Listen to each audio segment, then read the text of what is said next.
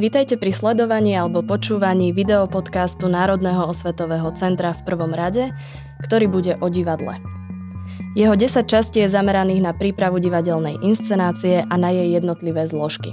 Venovať sa budeme réžii, dramaturgii, scenografii, herectvu, pohybovej a hudobnej zložke a samozrejme v neposlednom rade aj etike spojenej s autorskými právami. Rozprávať sa budem s profesionálnymi umelcami a umelkyňami, s ktorými vám priblížime to, ako divadelná inscenácia vzniká alebo môže vzniknúť, na čo si dať pozor, na čo nezabudnúť a na čo v prvom rade myslieť. Do úvodného dielu som si nemohla zavolať nikoho iného ako divadelného režiséra, pedagóga a prezidenta Slovenského strediska Medzinárodnej asociácie amatérskeho divadla AITA/IATA Jozefa Krásulu. Dobrý ahoj deň. Jožko. Ahoj, ahoj. Čau. Ak dovolíš, nevhupnem rovno do princípov a postupov divadelnej tvorby, pretože si myslím, že práve táto úvodná časť by mala byť aj o veciach, ktoré sa deľujú okolo celého procesu. Začnem teda takto. Každý, kto nás pozerá, určite sa už stretol s divadlom. Či už ako divák, alebo minimálne slovo divadlo už počul a mohol by rozumieť, čo to asi znamená. Ale skúsme si možno my dvaja povedať, že čo to vlastne divadlo je. Tak je to veľmi ľahká otázka, ale nie úplne jednoduchá odpoveď, pretože tých poučiek o tom, čo divadlo je, je veľa. No, v, skrát, v stručnosti by sa dalo povedať, že je to druh dramatického umenia, kolektívneho umenia, kde tvorcovia, poťažmo herci, vytvárajú nejaký dej alebo aspoň dramatickú situáciu. Tým, že to je kolektívna disciplína alebo kolektívne umenie, tak sa na ňom podielajú kolektív tvorcov, od režisera počnúť až po hudobného skladateľa a výtvarníka končiac. No a pre mňa je divadlo, keby som teda trošku bol osobnejší, ako keby spôsob života. Pre mňa je divadlo niečo, ako vnímať svet, svet okolo, ako sa k nemu vyjadriť, aký postoj k nemu zaujať, pretože ako ma učil môj učiteľ Peter Scharfer, divadlo by nemalo mať len zábavnú funkciu, ale malo by sa tak trošku venovať aj tomu svetu okolo nás. Čiže divadlu sa venujem vlastne od svojich šestnástich rokov, vlastne, vlastne až keby, a nie ešte skôr, od, od šiestej triedy základnej školy, kedy som hral ceremoniára v Popoluške, ale aktívne až od gymnázia, čiže možno nejakých štyridsať, vyše štyridsať rokov a bez neho si neviem predstaviť svoj život. Čiže divadlo je pre mňa z toho všetkého, čo ma obklopuje, z toho umenia, to najdôležitejšie. Takže aj taká teoretická, aj taká osobná odpoveď. A čo si myslíš, že čo by malo byť cieľom divadla? Výhodou divadla je, že, to, že je to umenie, ktoré je vlastne ako keby najbližšie k takomu spoločenskému životu, k tomu, čo sa deje okolo nás, pretože môže veľmi rýchlo zareagovať na to, čo sa deje. Čo sa deje. Má tú výhodu, že môže veľmi rýchlo vznikať, na rozdiel od filmu, možno obrazu, alebo nejakých choreografií. Divadlo môže veľmi rýchlo vzniknúť, zareagovať, je schopné verbálne vyjadriť svoje postoje, názory, názory, čiže zohráva veľmi významnú úlohu v živote našej spoločnosti a zároveň je, tým, že je kolektívnym umením tvorcov, ale zároveň je tvorené aj pre ľudí, pre divákov, zase pre kolektív ľudí. Čiže je veľmi blízko nápojený práve k ľuďom. V tom je jeho veľký význam.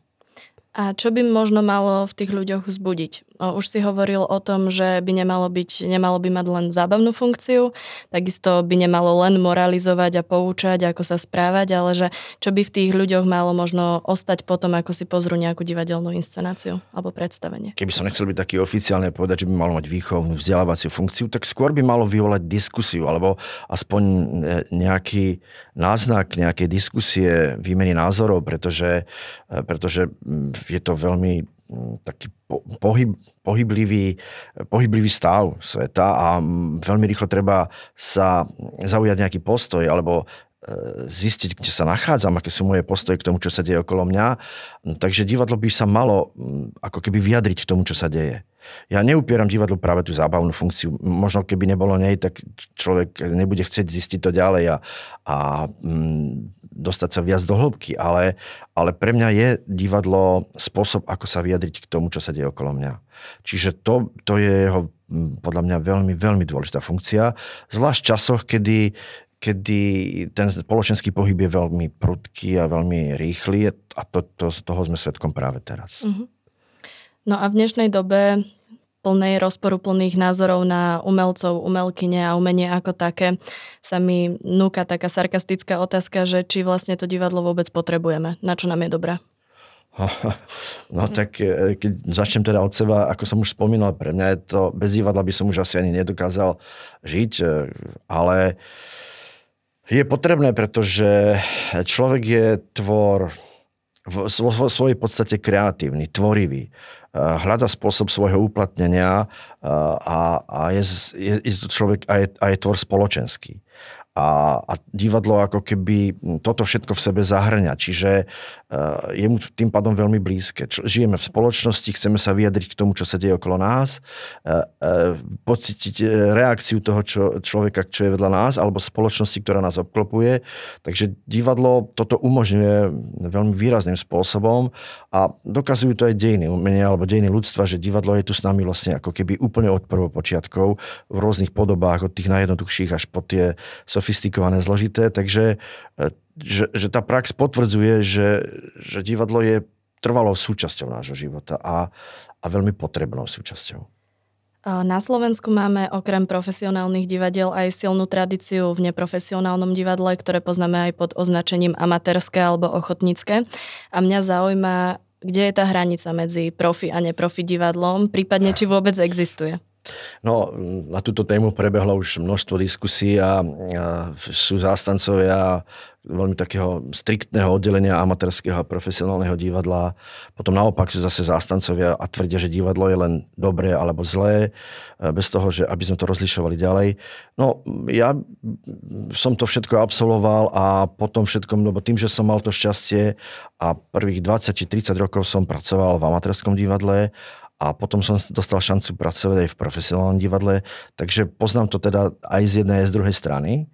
A mm, naposledy sme takú zaujímavú diskusiu absolvovali práve na Svetovom festivale amatérskeho divadla v Monaku pred štyrmi rokmi, kde ja, alebo pred ôsmimi, keď som tam bol v porote a svojím vlastným výskumom som zistil, že z tých dvadsaťštyri inscenácií z celého sveta až dvanásť, to vlastne presná polovica bola, boli inscenácie, ktoré tvorili profesionálni alebo aj profesionálni tvorcovia.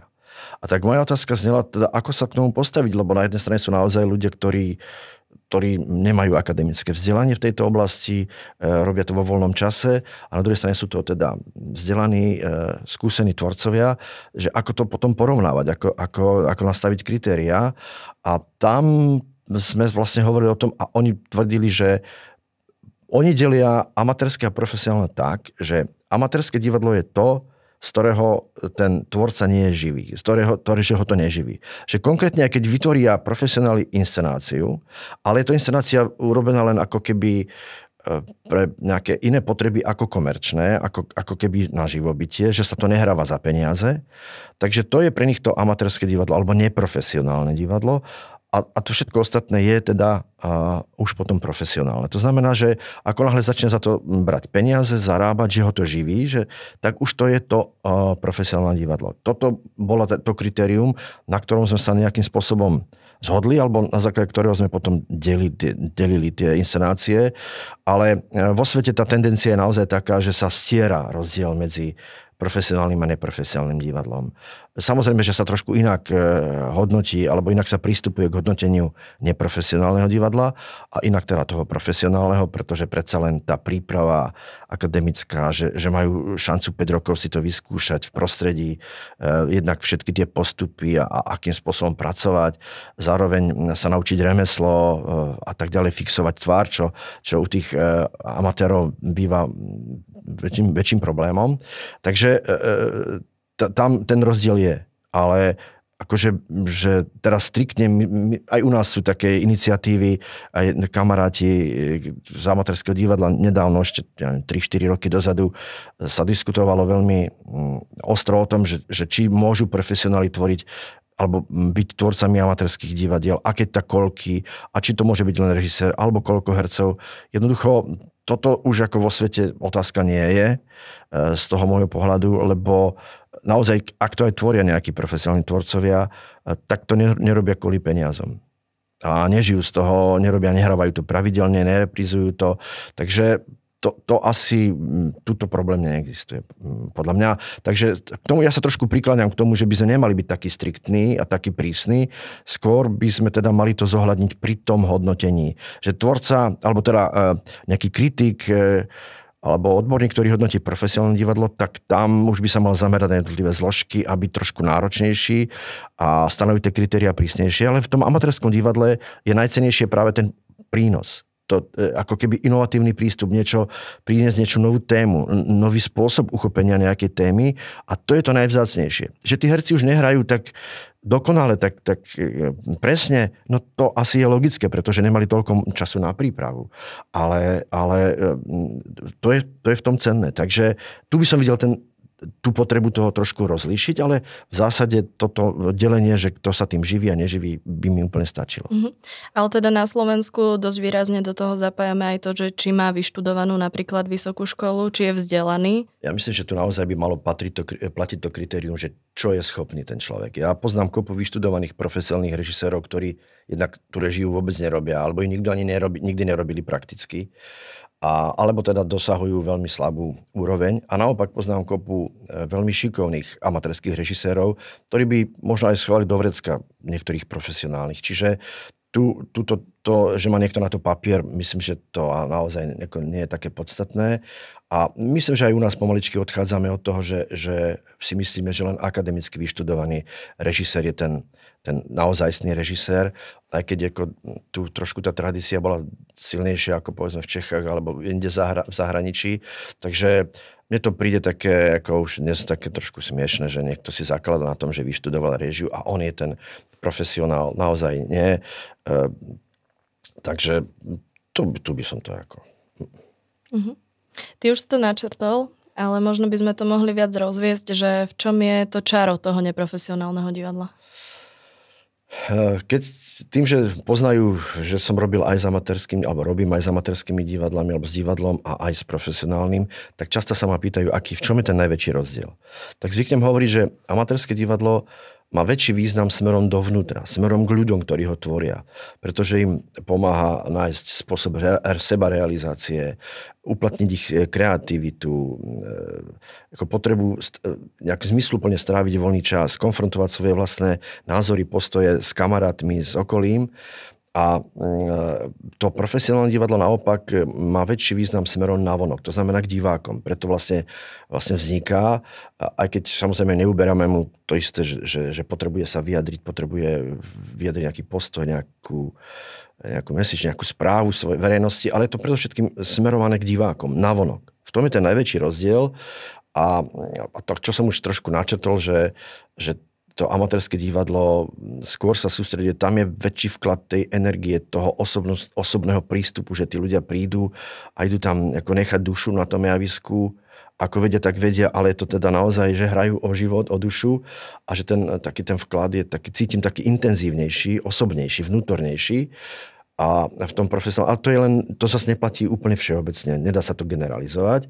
A zase v tom profesionálnom tá silná stránka je práve v tom, že, že, že vedia zachovať tvár, vedia ho zopakovať, že, že, že to, čo sa raz pripraví, tak sa to tak aj odohrá.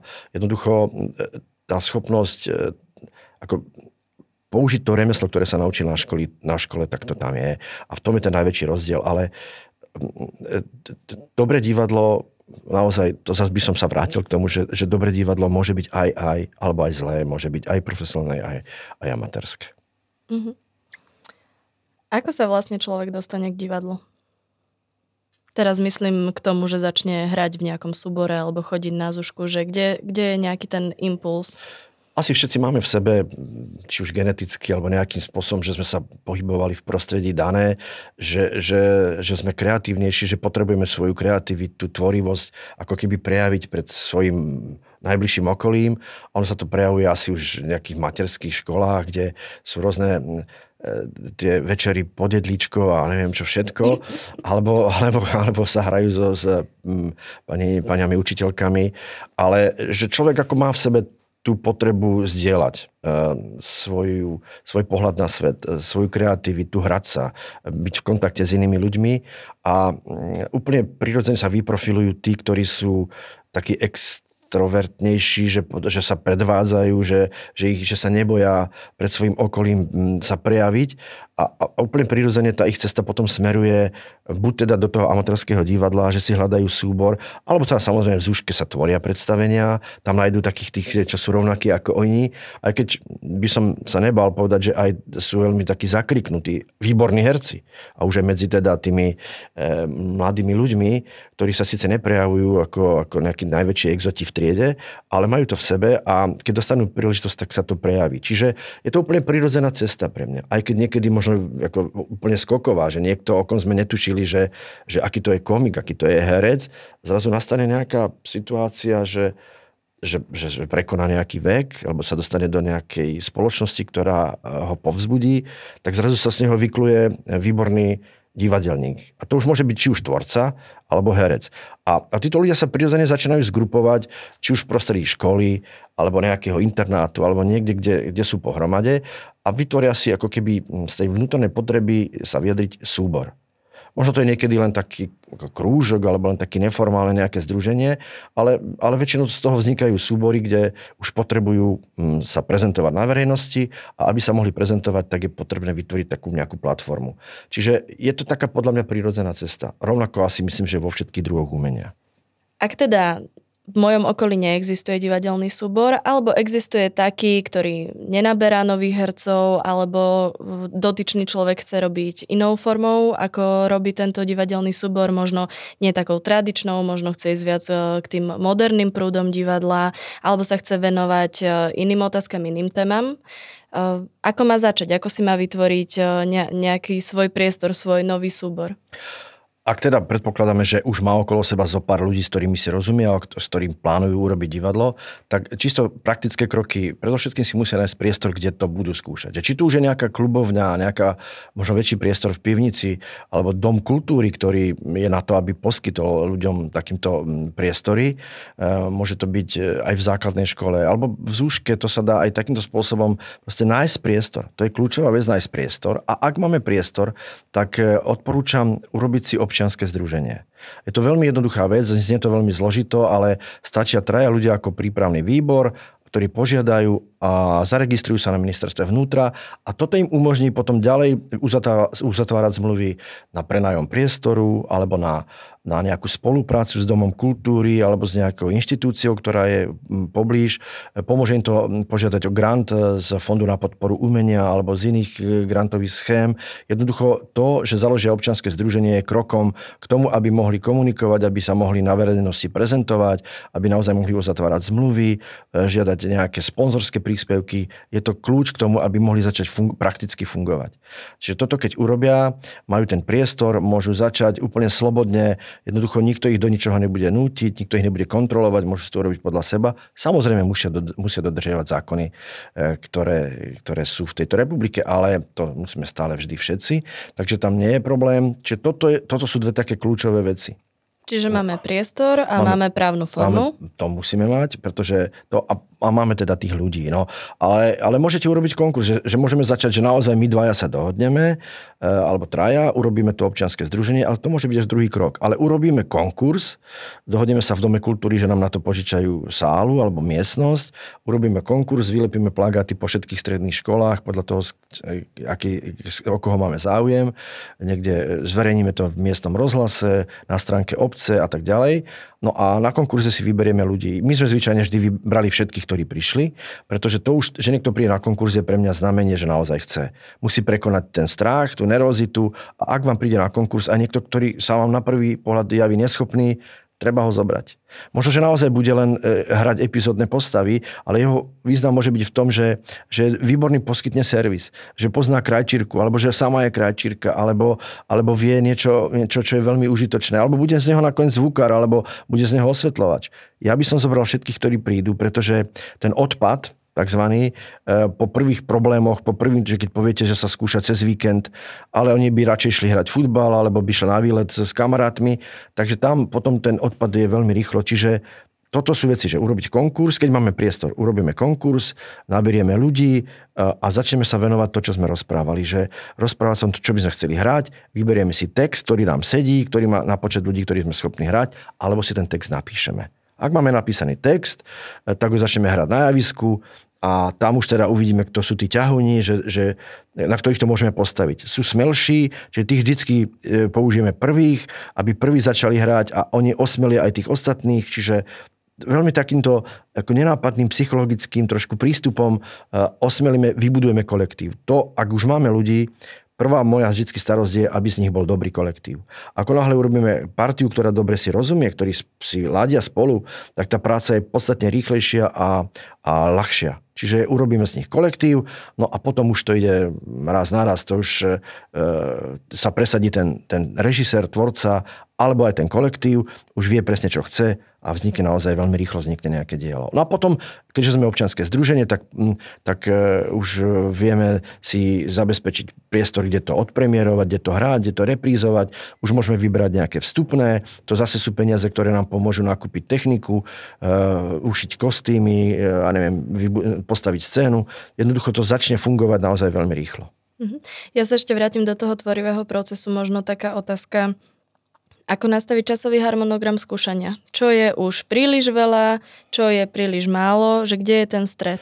Moja skúsenosť, pretože sme často pracovali s takým kolektívom, kde boli aj študenti, aj keď sme už my boli vo, vo takom zrelšom veku, tak stále sme mali aj nejakých študentov, ktorí boli buď vysok, na strednej alebo na vysokej škole, čiže sme sa museli prispôsobiť. A tým pádom tá voľba vždy bolo, že ak sme urobili jeden deň v týždni, tak to sme pracovali s tými, ktorí boli k dispozícii ako keby doma, v meste, v dedine, kde, kde sa nachádzame a určite víkendy. No a to je ten kameň úrazu, kedy zastane problém, že t- tie víkendy to veľmi rýchlo otestujú, kto je ochotný niečo obetovať, kto ich chce niečo robiť. Čiže robili sme väčšinou piatky a potom povedzme, že sobo- piatok večer, sobotu dopoludne. Aby už ten diel, aby sme nez- nezabrali celý, nezničili celý víkend. Lebo mali sme medzi nami aj, aj matky s deťmi, aj rodiny a nedá sa to také, že sú také, že režiséri, ktorí sú tak nároční a tak tak, tak, tak silní, že povedia, že sa skúša celý víkend. Samozrejme, ak tomu sa dá dostať, že česne pred premiérou už vieme, že nám to nevychádza, nestíhame a skúša sa celý víkend, ale ja som volil ten postup, že jeden deň v týždni a potom cez víkend ten piatok večer a, a pol dňa, buď sobota a do obeda, alebo v nedeľu po obede. Aby Čiže sme nezabili... nazvem to raz do týždňa minimálne, no určite, nejaký počet to hodín. Mm, to určite, to určite. Niekedy absencia na skúške teraz tej hereckej strany uh, môže byť aj relevantná. Niekto je v práci, niekto má nočnú, niekto musí zostať doma s deťmi a tak ďalej. Uh, ako má pracovať režisér s neúplnou skupinou hercov?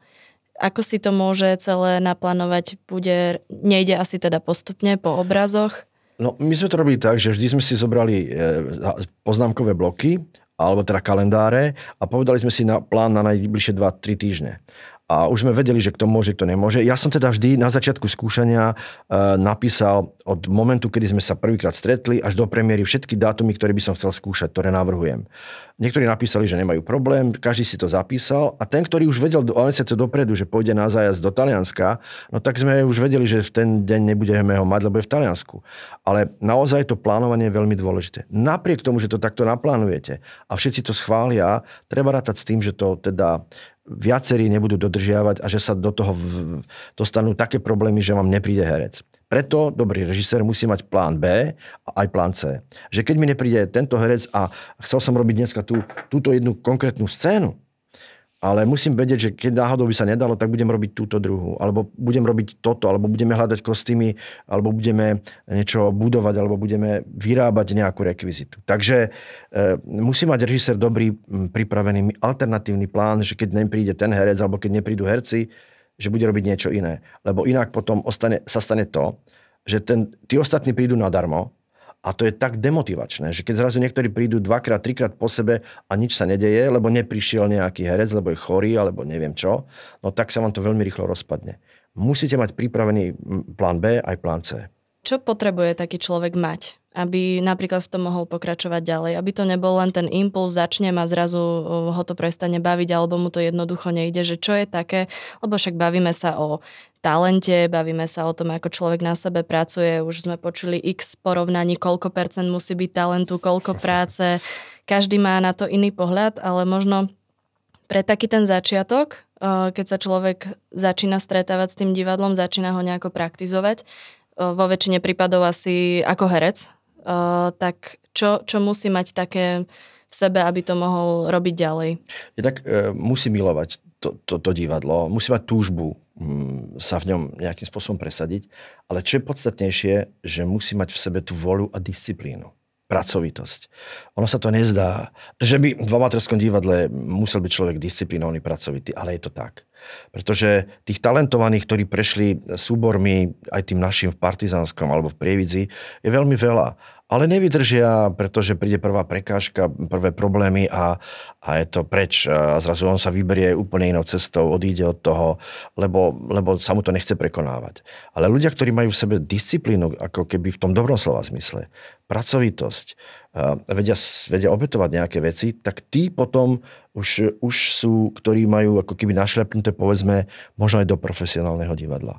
Lebo to, to od, od, odčlení tých ľudí, ktorí to berú len ako keby zábavu, len ako keby kratochvíľu, od tých, ktorí to už berú, že to naozaj je to spôsob, ako sa oni sú schopní vyjadriť, komunikovať so svojím okolím a tam už sa teda oddeluje to zrno od pliev a že tam už sú tí skutoční tvorcovia, herci, ktorí nemusia možno študovať na vysokých školách a nemusia sa tým živiť, ale je to pre nich na celý život. Jednoducho dostanú to divadlo pod kožu, do krvi a, a už sa toho nedokážu zbaviť, pretože je to niečo, čo im dokonale vyhovuje a, a dokáže ich to teda preniesť aj tie, cez tie prekážky, ktoré vždy prichádzajú, vždy. A to aj, aj v profesionálnom divadle. Čiže ja si myslím, že popri talente, o ktorom sme hovorili, ten predpokladajme teda už úplne automaticky, tak je to teda tá pracovitosť a, a vôľa niečo dosiahnuť, presadiť sa. Mhm. Čo má z toho človek, že chodil napríklad do divadelného krúžku ako dieťa, ako mladý, alebo neskôr v dospelom veku si našiel divadelný súbor, ale nemá potrebu sa tomu venovať profesionálne, že čo, čo mu dá ten súbor, možno v rámci nejakých jeho schopností do, do budúcna? Ja si myslím, že mu dá veľmi veľa. Ono sa to zdá tak, ako, ako to také až nemerateľné, ale na druhej strane sa to dá pozorovať úplne presne. To sú ľudia, ktorí keď prejdú amatérským divadlom alebo nejakým t- takouto činnosťou, sú schopní zrazu verejne sa prezentovať. A túto schopnosť dnes potrebujeme skoro ako v mnohých druhoch, mnohých povolaniach, mnohých, mnohých ako druhoch práce, jednoducho schopnú sa na verejnosti prezentovať, rozmýšľať nad tým, čo sa deje, sú schopní analytického a syntetického myslenia, čo je veľmi dôležité. To sú ľudia, ktorí sú kreatívni, tvoriví a tá tvorivosť sa vyžaduje možno, že aj v mnohých ako keby neumeleckých profesiách a je vítaná. To dneska stále viac a viac narastá význam, čiže toto je výborná škola do života, či už sa tým divadlom bude živiť, alebo nebude živiť, naozaj vystupovať na verejnosti. Hej? A to nemusí byť akože priamo moderátor, alebo televízny hlásateľ, alebo herec v divadle. Jednoducho, často, keď ste vedúci pracovník, nejaký manažer, tak musíte sa postaviť pred svoj kolektív a vedieť ich informovať presne, jasne mať v hlave poukladané tie informácie, vedieť sa pozrieť na veci, na veci z nadhľadu a byť pripravený aj improvizovať.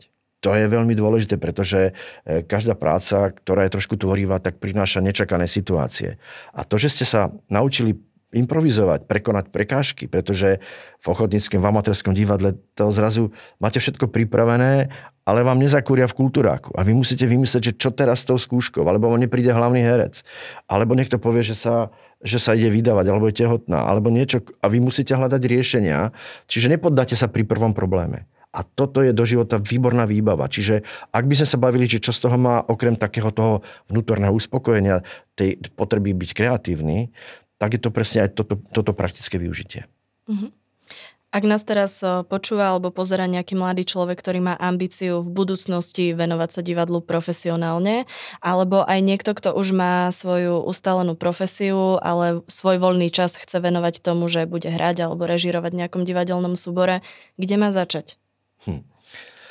To, čo som spomínal, že, že tá cesta väčšinou býva úplne taká, ako keby ako plynulo, že, že zrazu okrem toho, že je to už v triede na základnej škole alebo, alebo škôlke vidieť, že to je taký ten človek, ktorý je trošku vyniká tým, že je živší, že, že zrazu recituje, tancuje, spieva. Takže úplne si prirodzene hľadá spoločnosť rovnakých ľudí. A do, táto cestička ho dovedie do najbližšieho súboru. Ak v tom mestečku, v dedine taký súbor existuje, tak úplne prirodzene do neho vnikne, dostane sa k tej, k tej svojej obľúbenej činnosti a ak nie, tak dokáže nabaliť na seba, ak je to ten aktívnejší človek, a teraz už hovoríme teda trošku aj o tom, čo, o tom organizátoru, o tom režisérovi, tak dokáže nabaliť okolo seba ľudí a presvedčiť ich, aby do toho išli s ním. Ak je to taká silnejšia osobnosť, takže si zrazu takýto súbor vytvoria.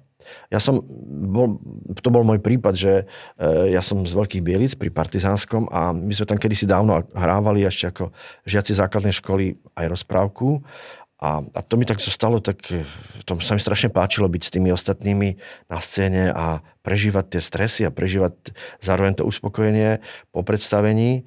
A zrazu, keď sme boli na gymnáziu a mali, boli sme, stretli sme sa tam taká partia, ktorá potom tvorila základ e, súboru, ktorý funguje dodnes, tak sme, tak sme úplne prirodzene začali tvoriť a, a vznikol súbor Divadelné združenie, tedy sa to volalo ešte Divadelné štúdio.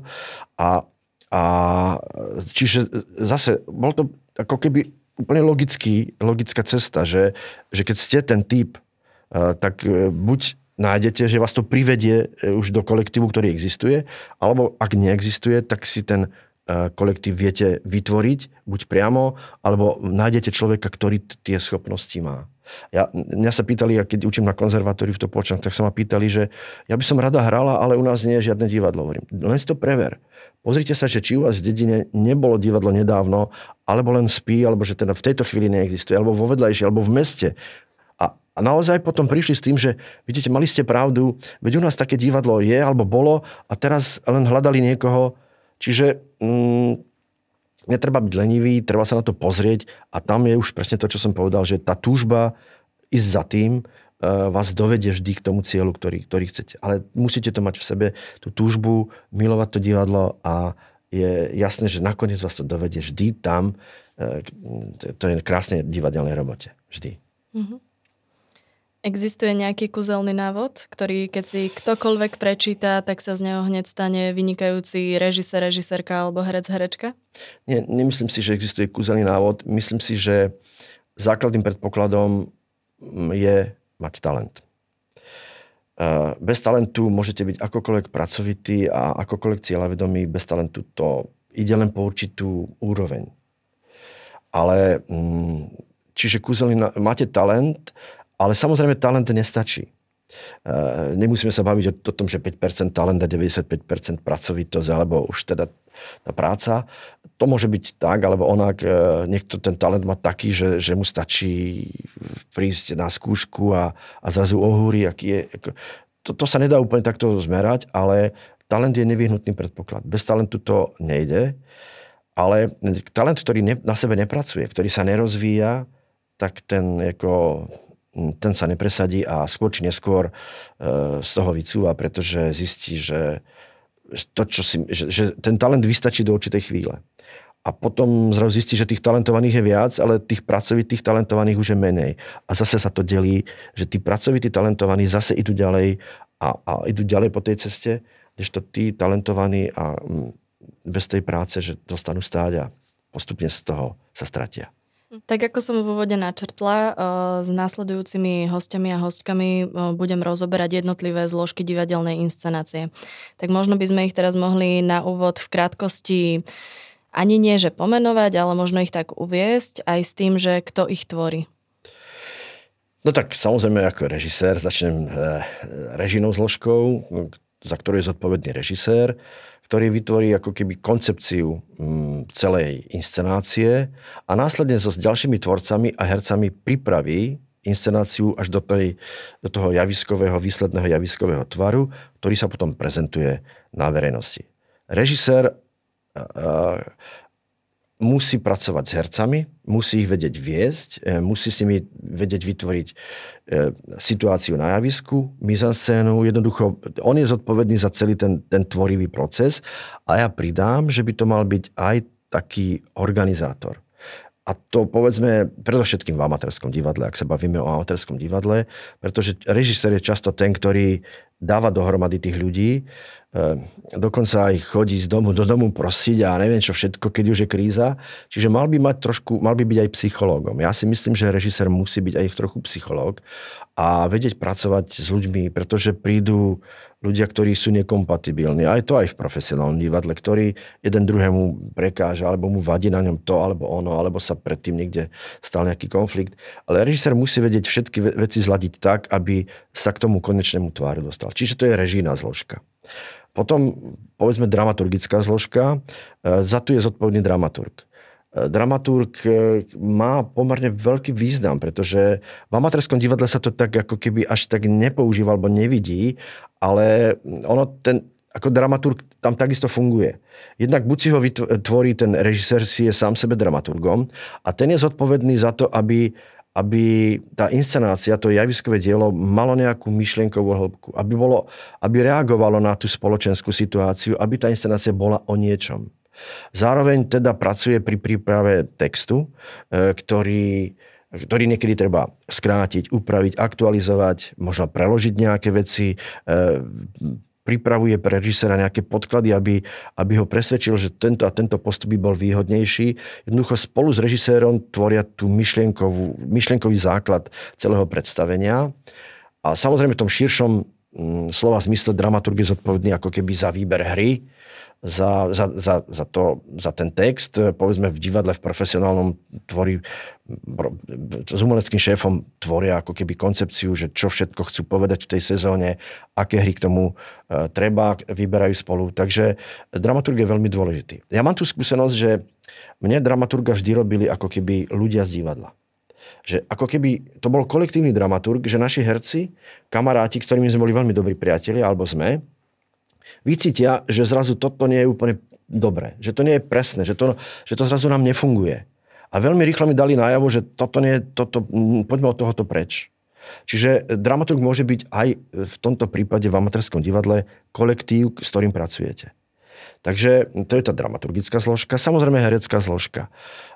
Herci sami by sa mali snažiť nájsť čo najlepší spôsob, ako akceptovať tú koncepciu, alebo, alebo za, stvárniť koncepciu režisera a dramaturga na javisku, mali by e, nájsť najvhodnejšie herecké prostriedky, mali by dokázať, e, alebo ponúkať režisérovi e, spôsob, ako to priamo tou akciou hereckou čo najlepšie znázorniť, čo najlepšie ukázať.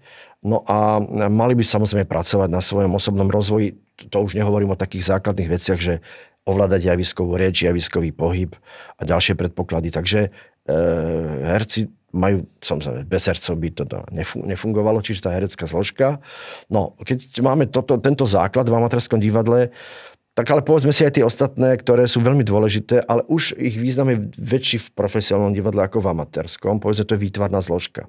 V amatérskom divadle, podľa mňa som z deväťdesiat percent vidíte na plagáte, že režisér si vytvoril scénu a aj vymyslel kostýmy, pretože, keďže bol aj dramaturgom, čiže má v hlave celú tú koncepciu a nemá po ruke nejakého odborníka, vyštudovaného, či už akože scenografa alebo kostýmového výtvarníka, no tak, tak, je, tak pracujú buď spoločne s kolektívom, alebo si to sám vymyslí a nejaká šikovná e, mamička nejakej herečky, alebo, alebo jedna z herečiek, alebo to jedno z hercov je schopný niečo ušiť, pripraviť, vymyslieť. Takže hovorím, tá výtvarná zložka je trošku ako v tom amatérskom divadle dielom samotného režiséra. A inak v profesionálnom divadle samozrejme sú to profesionálni vyštudovaní výtvarníci, ako som spomenul, kostýmový výtvarník a scenograf. Hudobná zložka. A z toho sa často pracuje aj v amatérskom divadle, ale väčšinou to býva hudobník, ktorý je akože, ako sám aktér tej, tej To, tej divadelnej inscenácie, že v nej priamo hrá, vytvára hudbu naživo. Ale skôr ja by som sa priklonil k takému termínu, že, že za tú hudobnú zložku môže hudobný dramaturg. Pretože on nielen akože zháňa nejakých hudobníkov, ale, ale rozmýšľa nad tým, že čo sa do tej inscenácie najviac hodí. Že možno nájde hudobného skladateľa, povie mu asi aký zámer, že čo treba pre tú inscenáciu urobiť, akú hudbu napísať, alebo vie vybrať už z hotovej, či už z filmovej hudby, to často robíme u nás. A to možno bude zaujímavé potom pre, keď sa budete baviť o tých autorských právach, že, že používame nahratú hudbu, ktorá už je hotová často. No a takže ten hudobný dramaturg, hudobník je zodpovedný za tú hudobnú zložku. No a ešte sme si nepovedali o pohybovej zložke, ktoré zase v profesionálnom divadle to býva väčšinou choreograf, alebo spolu nejaký Čast, a najčastejšie choreograf alebo nejaký pohybový spolupracovník, že teda za, za tú pohybovú stránku. No a nie je to otázka, že by bol zodpovedný len za samotnú choreografiu, ako keby tanečnú. Ale často sme svedkami inscenácie, kde štylizovaný pohyb je dôležitou súčasťou inscenácie. A nemusí to byť teda naozaj len ako ten tanečný výkon, ale spôsob, akým sa herec prejavuje, ako, pohy- ako sa pohybuje. Pretože to môže byť naozaj štylizovaný pohyb. Takže, takže to je tá pohybová zložka. To sú tie, to sú tie, povedal by som, tvorivé zložky. A ešte, ja by som nezabudol na jednu, podľa mňa, dôležitú, a to je technická zložka. Uh, pretože my môžeme všetko perfektne vymyslieť, ale ak nebudeme mať dobrého zvukára, osvetľovača, hej, ten osvetľovač patrí ako k tej, k tej výtvarnej zložke, ale, ale tá, tá technická zložka je už, to sú tí, ktorí to realizujú v praxi. A ak máte dobrého osvetľovača, ktorý vám vyrieši problémy, vie e, aj z mála urobiť zázrak, tak to je veľmi dôležité. Čiže ja by som aj túto zložku tak trošku ako k tomu pridal, aj keď už to nie je tvorivá zložka, ktorá by patrila do inscenácie priamo. Mhm. Čiže pomenovali sme v princípe celý taký tvorivý alebo inscenačný tím. A kto tomu šefuje? Šefuje tomu režisér. Samozrejme režisér, jasné, že v profesionálnom divadle sa stáva to, že režisér, režiséra si vyberie umelecký šéf a možno si vyber, že dá právo alebo možnosť tomu režisérovi, aby si vybral dramaturga, s ktorým je zvyknutý spolupracovať, ale často sa stáva, napríklad ja často robím v Zlíne a tam sú výborní dramaturgovia, interní zamestnanci, čiže robím priamo s dramaturgom, ktorý už v tom divadle pracuje, funguje, takže ale režisér v zásade, on si vyberá spolupracovníkov, pretože je zodpovedný za celé dielo a ak má to šťastie, že sa to dá, tak si vyberá aj herecké obsadenie. Často sa treba prispôsobiť takým veciam, že v rámci tej sezóny je potrebné vyťažiť všetkých hercov, alebo aspoň veľkú časť tých hercov, aby si každý spôsobom zahral to, na čo má a v čom je najlepší. A ale niekedy sa stane také, že, že, že si moc vybrať nemôžete a povie sa, tak robíte, akože je to dvojačka, že robíte zároveň s nejakou inou inscenáciou na veľkom javisku a vy robíte v štúdiu a naopak, tak viete, že časť tých hercov je vyťažených na tom javisku veľkom a vy dostanete teda len nejakú menšiu skupinu a dostanete už konkrétnych hercov. Ale to je To je profesionálne divadlo, že sa musíte naučiť pracovať s tým, koho, koho máte, kde máte, aké podmienky máte. Na to ten profesionálny režisér je, aby to dokázal všetko urobiť tak. Takže, takže režisér tomu šéfuje. Uh-huh. Čiže ak vznikne aj nejaká kolizná situácia, že sa nevedia dohodnú, napríklad s dramaturgom alebo so scenografom, tak posledné slovo má stále režisér. Tým, že som režisér, tak to budem tvrdiť, áno, je to tak, ale naozaj to tak je, pretože ten nesie tú konečnú zodpovednosť. Nikto sa nebude pýtať dramaturga, prečo to ste urobili takto a zrazu to nefunguje. Vždy to je režisér, ktorý má právo, má tú výhodu, že má to skúšobné obdobie šesť osem týždňov na to, aby všetci tí spolupracovníci mu povedali, že čo je najlepšie a on je ten, ktorý sa rozhodne pre riešenie. že, že príjme nejakú, nejaký návrh od dramaturga alebo nepríjme, je na ňom. Tým pádom preberá zodpovednosť aj najdôležšie a, a musí si zároveň m, aj niesť potom následky aj toho dobrého rozhodnutia, aj toho zlého. Ktorá zložka zvykne byť najproblematickejšia? Líši sa to u profesionálneho divadla a neprofesionálneho divadla, alebo je to rovnaké? Ja by som to trošku otočil. Ja, možno by bolo lepšie sa spýtať, že ktorá je... Kde, v ktorom je profesionálne divadlo najsilnejšie a v ktorom je amatérske divadlo najsilnejšie. Čiže by som bol pozitívny. Ja si myslím, už zo samej, samotnej podstaty veci, si myslím, že to profesionálne divadlo, divadlo pre mňa je najsilnejšie práve v tej hereckej zložke. To sú ľudia, ktorí sú akademicky pripravení, skúšali to päť rokov, všetky možné postupy, režijné prístupy. Jednoducho sú to ľudia skúsení a vedia veľmi rýchlo spracovávať pripomienky režisérovi, vedia ponúknuť množstvo rôznych riešení jednotlivých scén. Čiže tam, ale ak to iba porovnávame, nehovorím, že by bola režijná zložka v profesionálnom divadle slabá, ale iba v porovnaní, v čom je tieto profesionálne a neprofesionálne divadlo najsilnejšie, tak ja si myslím, že ten rozdiel je v tom hereckom, z tej hereckej zložke, pretože tí amatérski herci nemali, nemajú tú možnosť a často nedokážu to, čo sme si už spovedali, že zafixovať divadelný tvár, zopakovať veci, nepodľahnúť nejakým tlakom, že zrazu nereaguje publikum tak, ako ste zvyknutí a, a rozsype sa to. To sa často stáva. Čiže v tomto to profesionálne divadlo je najsilnejšie v porovnaní s amatérským. Ak by som povedal, že v čom je zase amatérske divadlo silné pre mňa, to je podľa mňa režijná zložka. Keď si pozriete, aké úspechy dosahuje slovenské amatérske divadlo vo svete. To napríklad nedávno, len pred pár týždňami sa vrátilo divadlo a, a divadlo Šanty Spriebe zo Svetového festivalu amatérskeho divadla v Monaku, kam sa dostalo len dvanásť inscenácií z celého sveta a my sme, to sa koná raz za štyri roky, tento svetový festival, a slovenské amatérske divadlo sa zúčastnilo na posledných šiestich ročníkoch.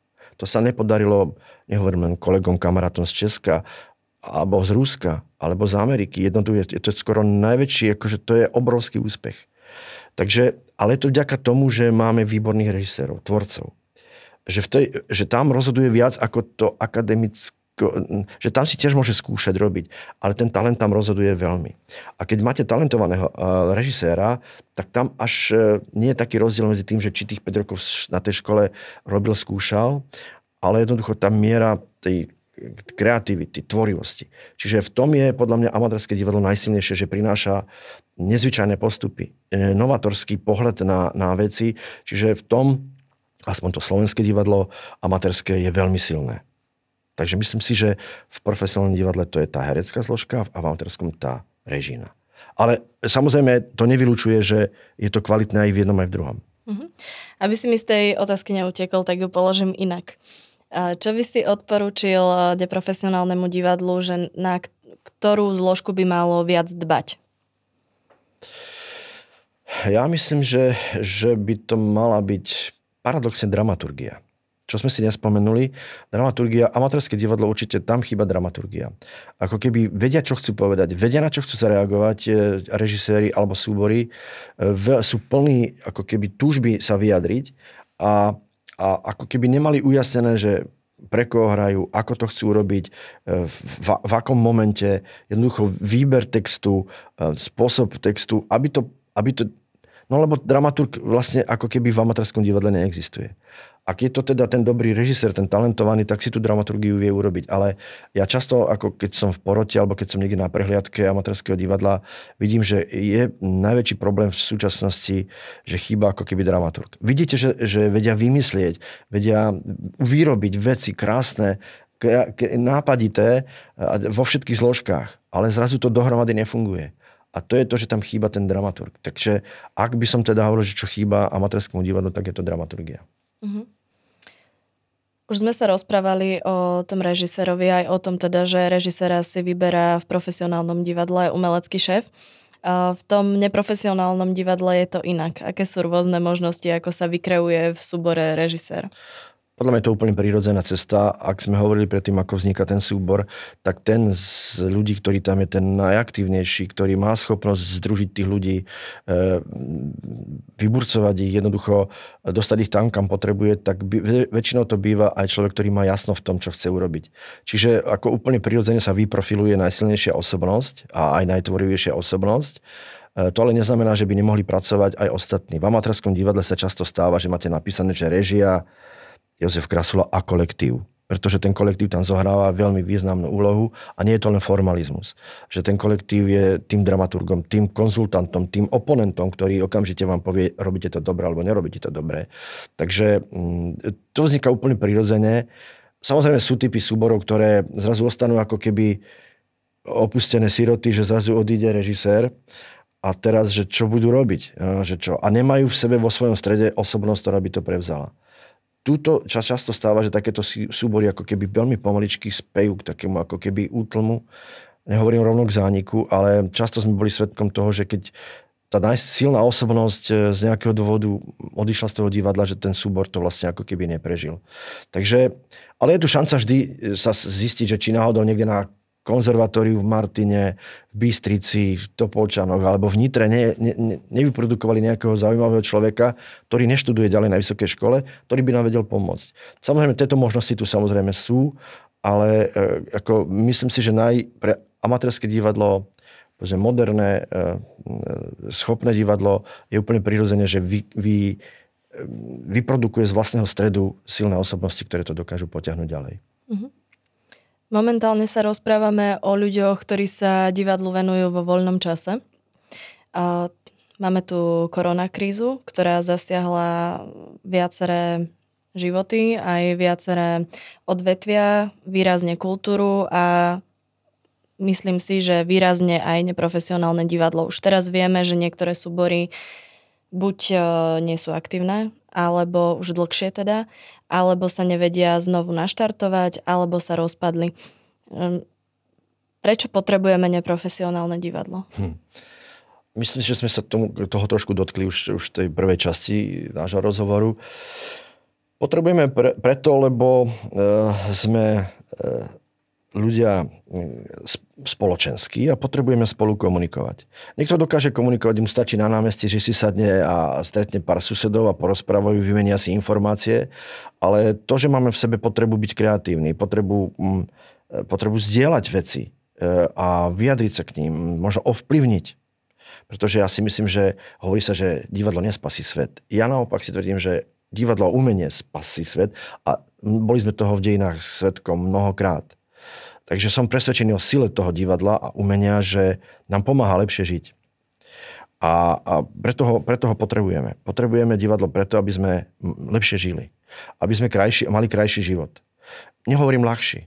Krajší a lepší. Kvalitnejší. Takže toto podľa mňa je nezastupiteľná funkcia divadla amatérskeho, takisto ako profesionálneho. Hovorím, má každé svoje špecifické postavenie, ale v zásade ako každé umenie nás robí ako človeka lepším a ako keby ľudskejším.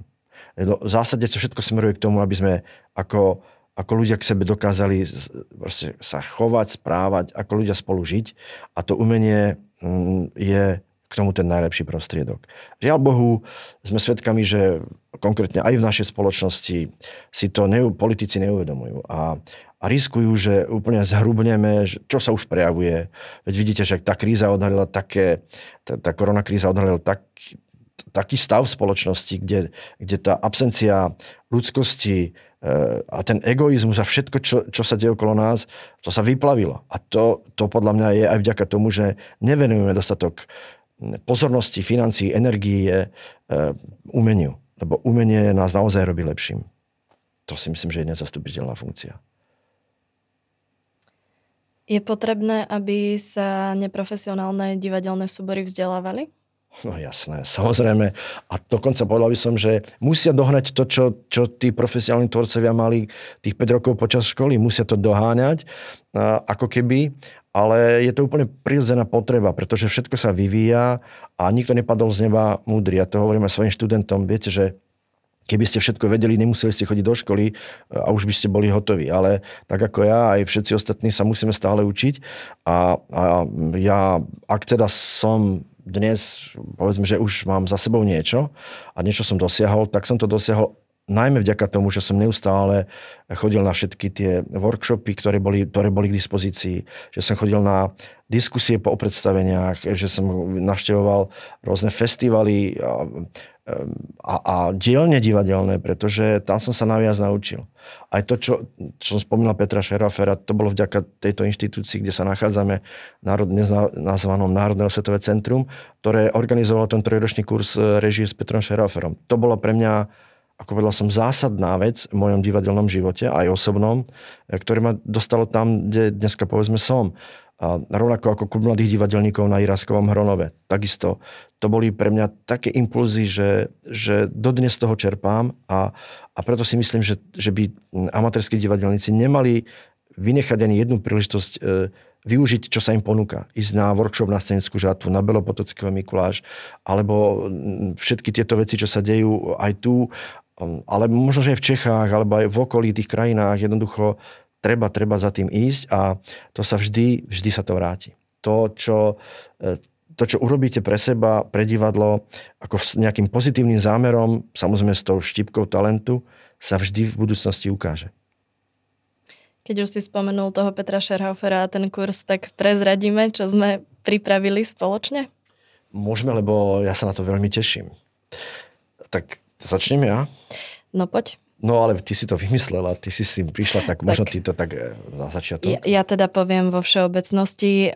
S Jožkom Krásulom ako s odborným garantom sme spoločne pripravili akreditované vzdelávanie, ktoré sa bude venovať divadelnej réžii a divadelnej dramaturgii. Lektormi budú profesionálni režiséri, dramaturgovia a dramatici.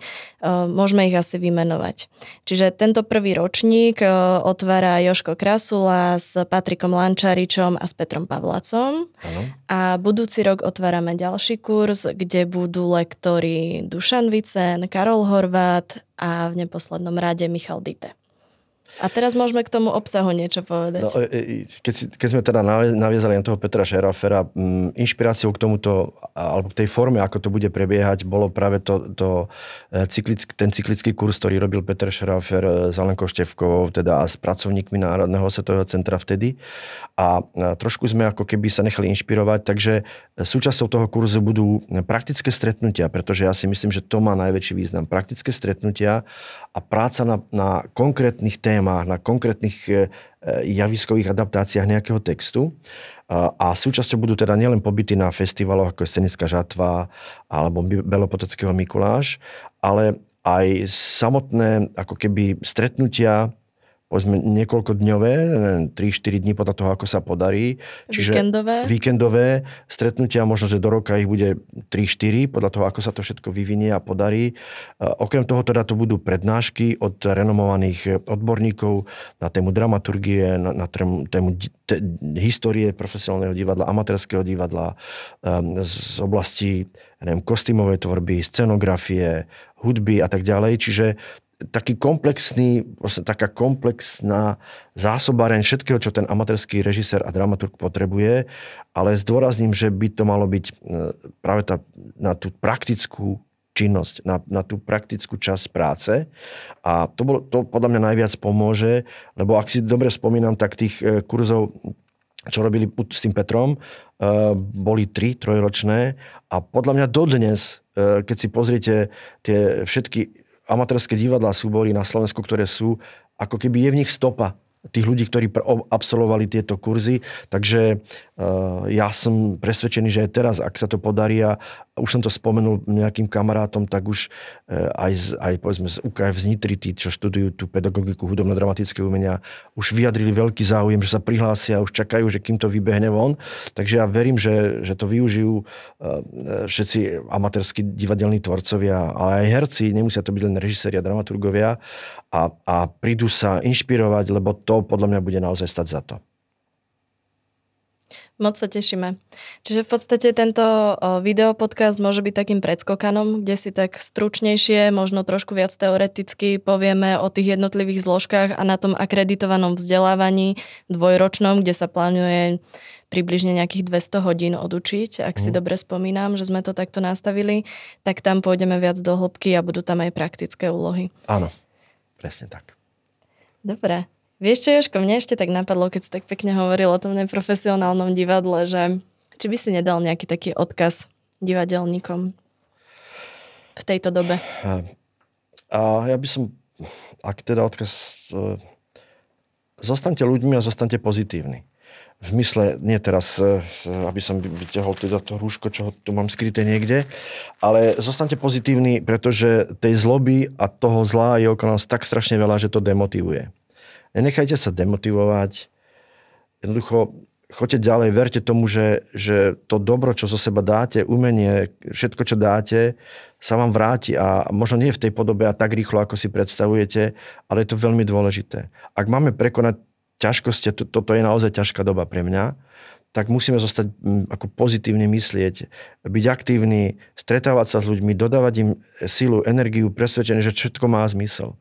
Pretože tá relativizácia hodnot a všetko, čo robíme, je tak silná, že človek ako, už ako pomaly upadá do ako takej depresie a upadá do takej akože, letargie, že už nemá nič zmysel. Má to zmysel, má to obrovský zmysel a keď sme dokázali prežiť, povedzme, ten totalitný režim komunistický a tiež sme žili a dokázali sme aj vďaka divadlu všetko prežiť zdravom, so zdravým rozumom, tak verím, že tieto ťažké časy takisto prežijeme. Takže ja by som chcel len povzbudiť amatérskych divadelníkov, aj ľudí, ktorí sa okolo neho hýbu, aby, aby verili, že to má zmysel a aby robili všetko, čo sa dá, pretože to je jediná cesta, ako, ako sa z toho dostaneme von.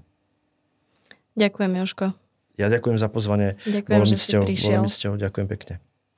V nasledujúcom dieli videopodcastu Národného osvetového centra v prvom rade bude mojím ďalším hosťom profesor Peter Pavlac. Je to divadelný dramatik, dramaturg a pedagóg.